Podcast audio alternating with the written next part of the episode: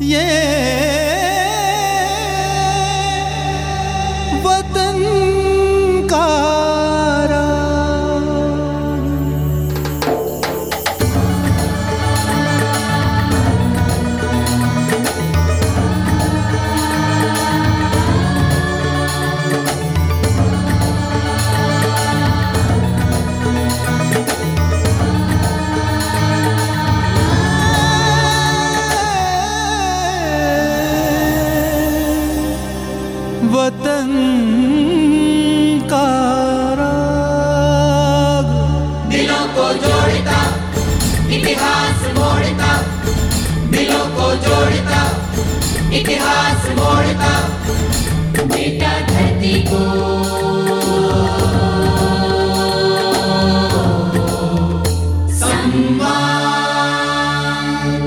वतन का वतन का राग सुनने वाले सभी श्रोताओं को हमारा नमस्कार। किसी भी देश की संस्कृति और सभ्यता के अध्ययन, अनुशीलन और विश्लेषण के लिए वहाँ की पुरा संपदा और प्राचीन पौराणिक ग्रंथ व साहित्य आधारभूत सामग्री के रूप में काम आते हैं।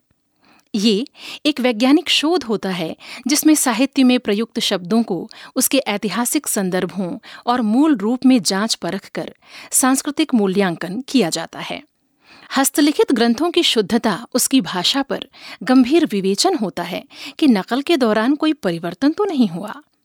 प्राच्य विद्या के ऐसे ही एक गंभीर अध्येता थे रामकृष्ण गोपाल भंडारकर, जो प्राच्य विद्या के एक युगांतरकारी विद्वान के रूप में पूरी दुनिया में जाने जाते हैं।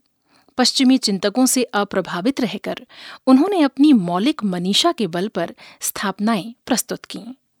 6 जुलाई सन 1837 को पश्चिमी भारत के रत्नागिरी ज़िले में स्थित मालवण में उनका जन्म हुआ। अरब सागर की लहरों से किलोलित ये समुद्री तट अपने नैसर्गिक सौंदर्य के लिए जाना जाता है। उनके पिता मालवण के तहसीलदार के यहाँ मुंशी थे। उन दिनों मालवण में अधिक स्कूल नहीं थे। बड़ी कठिनाई से उनकी आरंभिक शिक्षा पूरी हुई। सौभाग्य से उनके पिता गोपाल भंडारकर का तबादला रत्नागिरी के राजस्व विभाग में हो गया। रत्नागिरी में उन्होंने अंग्रेज़ी स्कूल में अपनी पढ़ाई पूरी की। अठारह सौ तिरपन में रामकृष्ण भंडारकर ने बम्बई के एल्फिंस्टन कॉलेज में उच्च अध्ययन के लिए दाखिला लिया। यहाँ उन्हें दादा भाई नौरोजी जैसे प्रतिभावान शिक्षक मिले। जिन्होंने उनके सोच और भारत की प्राचीन परंपराओं के प्रति उनके प्रेम को जागृत और पोषित किया। इसी के चलते उन्होंने अंग्रेज़ी साहित्य, गणित और प्राकृतिक विज्ञान में रुचि होते हुए भी संस्कृत और पाली भाषा में विशेष अध्ययन किया। इसके कारण उन्हें भारत के गौरवमयी अतीत के अध्ययन में बहुत सहायता मिली। सन अठारह सौ बासठ में उन्होंने एल्फिंस्टन कॉलेज से बीए की परीक्षा पहले बैच के छात्र के रूप में पास की।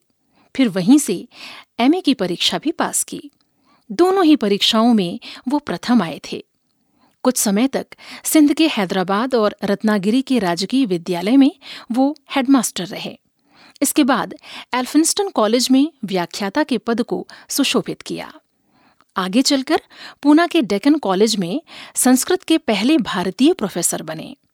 अब पूना ही उनके अध्ययन और गवेषणा का केंद्र बना, जहाँ उन्होंने अपने सपने साकार किए और इतिहास में शोध की उच्चतम परंपराएँ स्थापित की।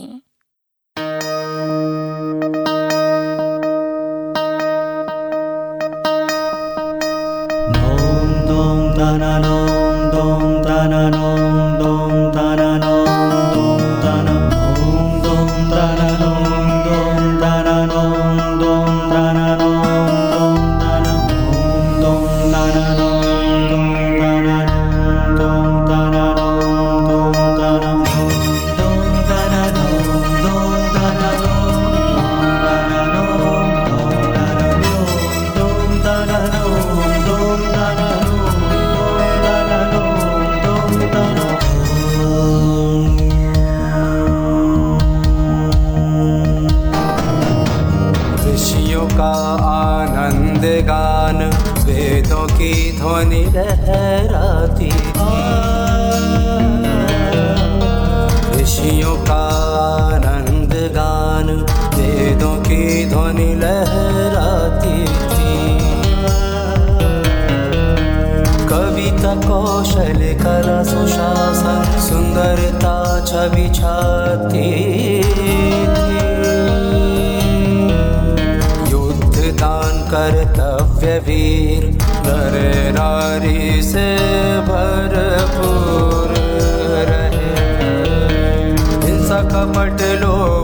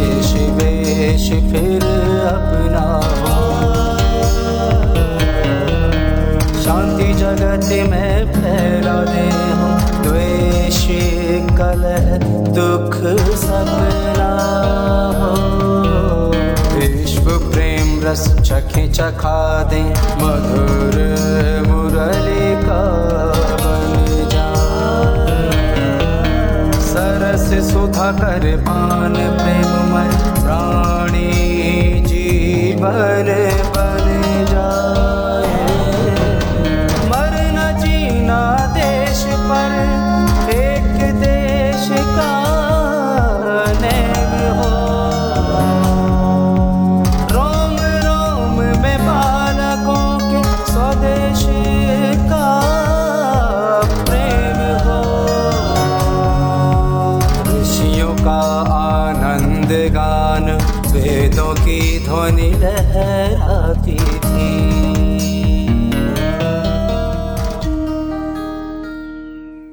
जनवरी सन सत्रह सौ चौरासी को कलकत्ता में एशियाटिक सोसाइटी ऑफ़ बंगाल की स्थापना हुई।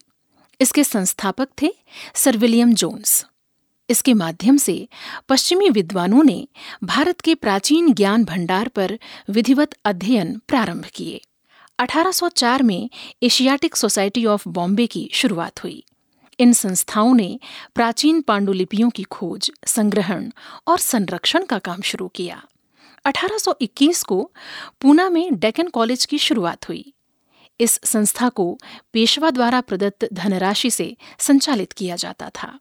मूलतः संस्कृत के अध्ययन और शोध के लिए स्थापित इस संस्था में बाद में अंग्रेज़ी, पुरातत्व, समाज विज्ञान और इंडोलॉजी विषय जोड़े गए। डेकन कॉलेज में रामकृष्ण भंडारकर लगभग तेरह वर्ष तक प्रोफेसर रहे। यहीं से उन्होंने भारतीय पौराणिक साहित्य का वैज्ञानिक अध्ययन आरंभ किया। पुरातत्व विषय में उन दिनों विद्वानों को अधिक रुचि नहीं थी। ऐसे में रामकृष्ण ने पाली, मागधी, प्राकृत आदि भाषाओं का विधिवत अध्ययन करके उनके प्राचीन ग्रंथों की खोज और अनुसंधान का काम शुरू किया। प्राकृत भाषाओं की ब्राह्मी और खरोष्टी लिपि का अध्ययन कर, शिलालेख, ताम्रपत्र और ताड़पत्रों पर उपलब्ध साहित्य पर काम आरंभ किया। वस्तुतः, एशियाटिक सोसाइटी से जुड़े यूरोपीय विद्वान साम्राज्यवादी दृष्टिकोण से भारत की ज्ञान संपदा का आकलन कर रहे थे।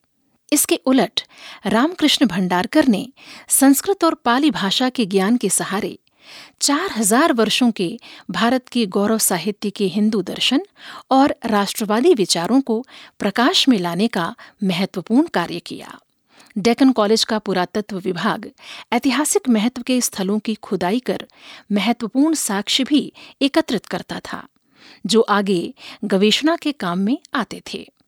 तत्कालीन ब्रिटिश सरकार ने इसके महत्व को ध्यान में रखकर हस्तलिखित ग्रंथों की खोज और उनके संकलन का महत कार्य रामकृष्ण भंडारकर को सौंपा। उन्होंने गहन शोध और परिश्रम से पाँच विशाल खंडों में ये कार्य पूरा किया। ये ग्रंथ पुरातत्व के इतिहासकारों के लिए मार्गदर्शक ग्रंथ हैं। अठारह सौ तिरासी में रामकृष्ण भंडारकर को वियना में हुए अंतर्राष्ट्रीय सम्मेलन में व्याख्यान हेतु आमंत्रित किया गया। वहाँ पर उनके अध्ययन की गंभीरता और विश्लेषण से सभी लोग बहुत प्रभावित हुए, तथा उन्हें सीआईई के सम्मान से विभूषित किया गया। ये फ्रेंच सम्मान विश्वव्यापी सहकारिता तथा ज्ञान विज्ञान के क्षेत्र में अंतर्राष्ट्रीय विनिमय और योगदान के लिए दिया जाता है। लंदन में आयोजित ओरिएंटल स्टडीज़ के सम्मेलन में भी पाश्चात्य विद्वानों ने उनके अध्ययन और स्थापनाओं की बहुत प्रशंसा की। एक शिक्षाविद के रूप में, सन 1903 में ब्रिटिश सरकार ने उन्हें काउंसिल ऑफ़ इंडिया के सम्मानित सदस्य के रूप में नामित किया। सन 1911 में भी उन्हें सरकार ने विशेष सम्मान प्रदान किया।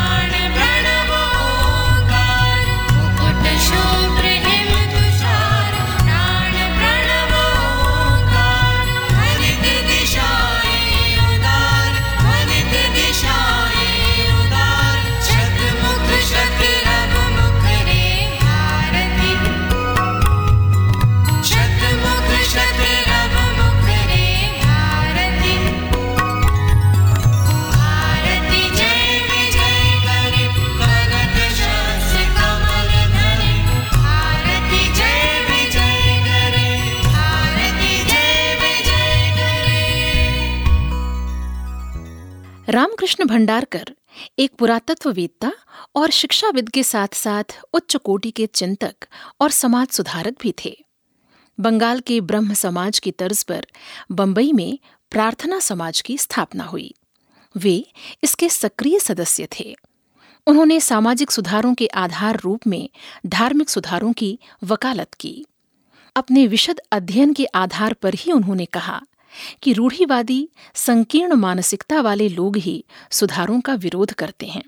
ग्रंथों में ऐसा कुछ भी नहीं है। वे जाति प्रथा के विरोधी तथा विधवा विवाह और महिला शिक्षा के प्रबल पक्षधर थे। सन 1885 में उन्होंने प्रसिद्ध समाज सुधारक वामन अबजी मोडक और न्यायमूर्ति राणा डे के साथ मिलकर महाराष्ट्र गर्ल्स एजुकेशन सोसाइटी की स्थापना की। इस संस्था ने पूना में लड़कियों के लिए पहला देसी हाई स्कूल खोला। हुजूर पगा के नाम से ख्यात इस स्कूल का पाठ्यक्रम प्रगतिशील सोच पर केंद्रित था। रामकृष्ण भंडारकर कई उल्लेखनीय ग्रंथों के प्रणेता रहे हैं। अंग्रेज़ी माध्यम से संस्कृत सीखने हेतु उन्होंने दो पाठ्य पुस्तक रची। बॉम्बे गजेटियर के लिए उनका योगदान दक्षिण भारत का इतिहास बहुत प्रामाणिक ग्रंथ माना जाता है। सन 1876 में उन्होंने भवभूति के मालती माधव पर टीका लिखी, जो बहुत सराही गई। अपने तर्कनिष्ठ और वस्तुनिष्ठ तरीके से अन्वेषित, दक्षिण के सातवाहन के अलावा वैष्णव और अन्य संप्रदायों के इतिहास का उन्होंने पुनर्लेखन भी किया। वे ऐसे स्वदेशी इतिहासकार थे, जिन्होंने राष्ट्रवादी चेतना के आलोक में हिंदू धर्म और दर्शन को परिभाषित किया। सन 1872 में आरंभ हुई भारतीय पुरावेत्ता शोध पत्रिका में उन्होंने कई निबंध लिखे, जो बाद में पुस्तक के रूप में प्रकाशित हुए। एशियाटिक सोसाइटी ऑफ़ बॉम्बे के लिए किया गया उनका काम भी महत्वपूर्ण है। वे इसके आरंभिक सदस्य थे। अपनी बौद्धिक यात्राओं में वे कई बार पश्चिम के विद्वानों से सैद्धांतिक बहस में उलझे और अपनी मान्यताओं को सही ठहराया। महाभारत और पतंजलि का काल निर्धारण भी उन्होंने ही किया। महाभारत के डेढ़ लाख शब्दों का विवेचन और व्याख्या भी उनका महत्वपूर्ण काम है। उन्होंने इतिहासकार के भीतर वकील जैसी जिरह करने की प्रवृत्ति का विरोध किया और न्यायाधीश जैसी निष्पक्ष कठोरता पर बल दिया। उनका मानना था कि इतिहास का वर्णन उसी रूप में होना चाहिए जैसा वो वस्तुतः था। भारतीय प्राच्य साहित्य के इस महान विद्वान का 24 अगस्त सन 1925 को निधन हो गया। उनकी स्मृति में पुणे में स्थापित भंडारकर शोध संस्थान आज भी ज्ञान का पथ आलोकित कर रहा है। प्राच्य विद्या के ऐसे महान व्यक्तित्व को हमारा शत शत नमन।